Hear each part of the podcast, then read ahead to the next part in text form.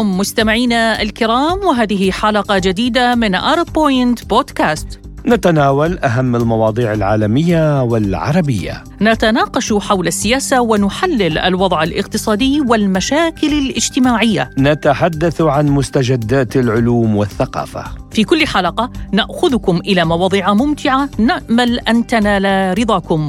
نسعد فيها بصحبتكم أنا شيماء ثامر. ومحمد جمعة.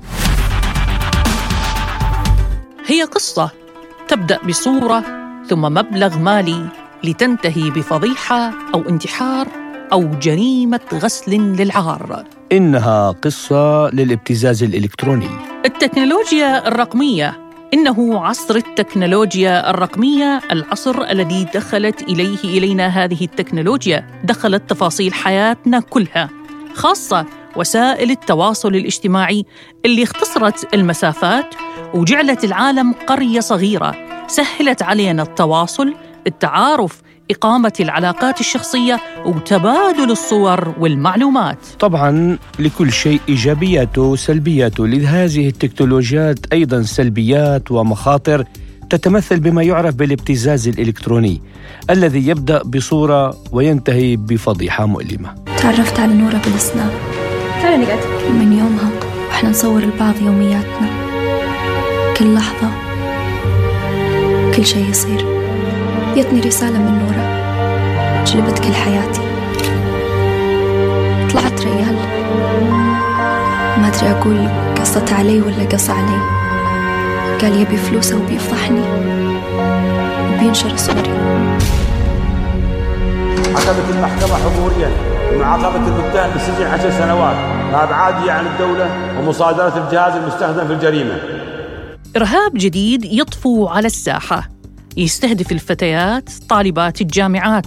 شخصيات معروفة وحتى فتيات بسيطات. بالإضافة إلى استهداف الوجهاء والشخصيات المعروفة. اليوم بحلقتنا نكشف الغطاء عن هذا الابتزاز اللي راح ضحيته الكثير من الناس. يا شيماء في مسببات كثير طبعا. أولى الفراغ العاطفي وفي هناك أيضا أسباب أخرى مثل قلة الوعي. ومسببات آه، ما بتتحمل الفتاة. آه، هي تتحملها الأسرة بحد ذاتها لأنها تركت الأبواب مفتوحة بدون أي حساب لمحتسب أو رقابة. حالات كثيرة متعددة بالعراق على سبيل المثال تشوف الفتيات يتعرضن للابتزاز من قبل بعضهن البعض يعني فتاة تبتز فتاة أخرى. إحنا group مال بنات يعني شيء عادي. آه، فبنا كنا بنات ما بي كل مشكلة. يعني صارت علاقة بنية واحدة أكثر شيء يعني من البنات هذه البنية صارت عندي علاقة بها هواية. قوة هذه العلاقة. آه بعدين آه هاي العلاقة تطورت إنه دائما. فقالت لي أريد أشوفك واني همين يعني. قلت لها عادي أنا هم أشوفك. هي دزت لي صور من عندها واني هم دزيت لها صوري يعني ملابس عادية.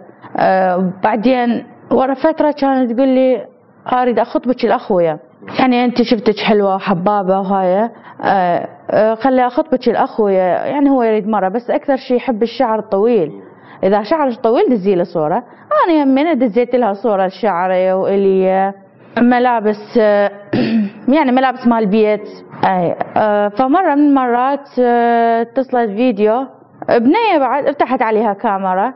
كنت أنا يعني كان صيف بأيامها. ملابس خفيفة لابسة بالبيت وهاي. فتحت كاميرا وتفاجات إنه طلع. هذه البنية طلعت ولد.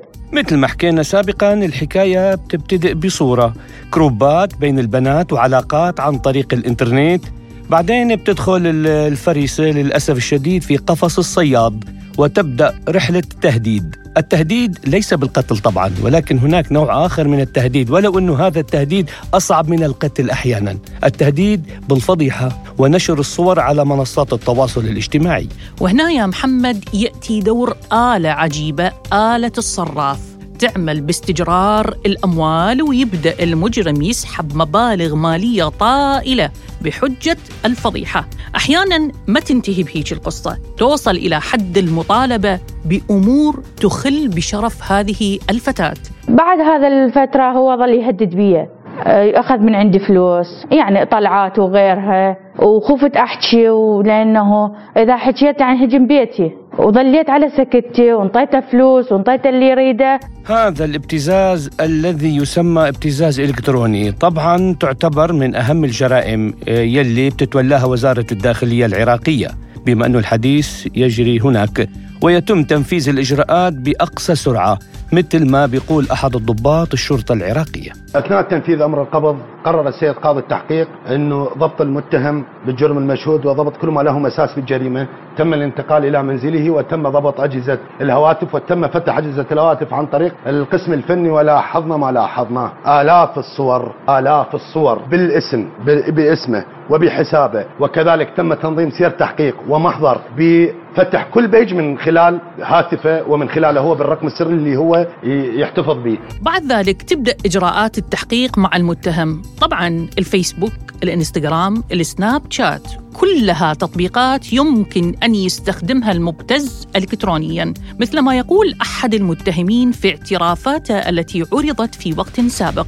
حسب التحديث وحسب التطبيق اللي ينزل الناس اللي تستخدم الفيسبوك تجينا على الفيسبوك. الناس اللي تستخدم التطور إنه الإنستغرام على منصه الإنستغرام توصلنا على الإنستغرام. الناس تستخدم السناب شات توصلنا على السناب شات. حسب يعني الشيء المتاح موجود وحسب السهولة والوقت السهل.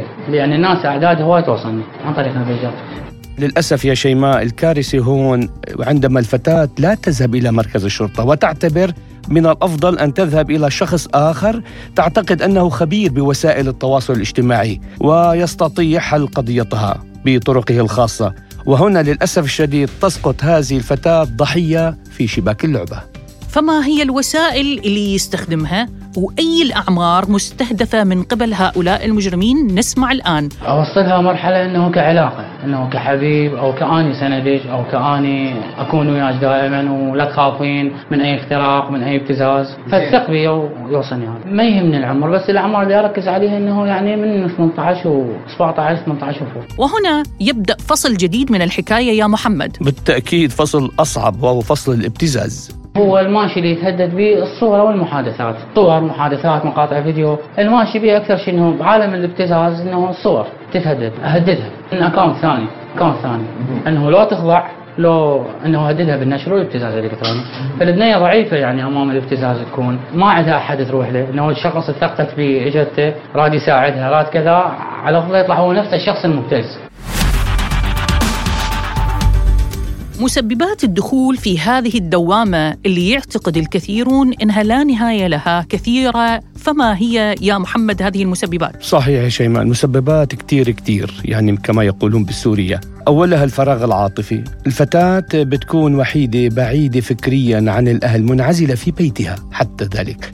من البنات أيضا هناك من يعيشن حالة تعنيف أسري. نعم بالفعل. وهناك أسباب أخرى مثل الفضول فتاة يعني يصير عندها رغبة إنه تتعرف آه، على فتيات أخريات أو تسعى لتشكيل علاقات مجموعات أو ما يسمى بكروبات جديدة. طبعا بالتأكيد هنا المسؤولية لا تخلو من الأهل، انعدام المتابعة من الأهل، قلة التوعية بالمجتمع تعتبر واحدة من مسببات الوقوع في شباك الابتزاز الإلكتروني. وزارة الداخلية العراقية تستمر بتوعية الشباب خاصة بالجامعات العراقية. وبمحاضرة للمقدم في وزارة الداخلية العراقية عزيز ناصر تحدث مطولا عن هذا الموضوع موضوع الابتزاز الإلكتروني. المحاضرة أيضا أشارت إلى المسبب الأول لهذه الظاهرة. الفراغ العاطفي شخص ما عنده يعني علاقات وهالتفاصيل التفاصيل ويكون عنده فراغ كبير بحياته بالتالي وين يعوضه؟ يعوض هذا الموضوع. مشاكل البريد الإلكتروني اللي يعتبرها المقدم في وزارة الداخلية العراقية واحدة من أكبر المشاكل اللي عن طريقها يتم اختراق الحسابات الإلكترونية. هو أس المصيبة مالتنا بالابتزاز هو ال Gmail لأن ال Gmail شو تسوي؟ تبني عليه كل شيء. فأول نصيحة لجماعة الآيفون لا تشيل ال iCloud مالتك. نهائيا لا تشيله. وإذا اشتريت جهاز مستخدم لما تشتريه سوي له format كامل. اساسي مو سوي له format إعدادات. ليش؟ لأن لما تسوي له format أساسي. راح تعرف إنه به حسابات أكو تفاصيل معينة مرتبطة بهذا الحساب. طبعا المحاضرة تطرقت إلى أمثلة واقعية وتحدثت عن صفات المبتز. قالت لي إنه أنا تعرضت لمحاولة ابتزاز أو ابتزاز من طالب. طبعا بالمناسبة المبتز يصير وحش فكان يعني غير شكل مو إنسان. لأن يضغط بأقصى درجات الضغط النفسي. بالتالي عندها خيارين يا أما تنتحر واحد اللي يبتزوه يا أما ينتحر أو يغادر. سافر غاجر غير دولة. ما عنده غير ذين الخيارين. وذين الخيارين الاثنين غلط. صور فيديوهات يتم العثور عليها عند القبض على المجرم. يتحدث عنها المقدم بالداخلية. يتحدث أيضا عن أكبر شريحة مستهدفة وهن طالبات الجامعات. للأسف طالبات الجامعات أصبحوا الآن شريحة مستهدفة بشكل كبير من قبل المبتزين مبتزين الابتزاز الإلكتروني. نسمع ماذا يقول بهذا الصدد المقدم عزيز ناصر. طبعا الفيديوهات مو يعني موجودة موثقة هذا الحكي. فيديوهات وصور وبنات عمر 14 16 سنة وبنات كليات كل شوي. يعني كل شوي بنات كليات يعني. هذه هذه جواها خطين وبين قوس. كل شوي بنات كليات يوقعن بهيك مطر هذا الشخص يا دوب يقرأ يعني يا دوب إنه هو يعرف القراءة والكتابة. هي هذه المصيبة. انه شخص جاهل يوصل يبتز شخص عنده دكتوراه عنده ماستر ويجي يوصل وياه يضغط عليه وياخذ من عنده اللي يريده ويظل يبتز به ويخليه عبد إلى أن يموت يبقى عبد عنده ليش؟ لأن هذا الشخص اللي ابتزوه ما اشتكى.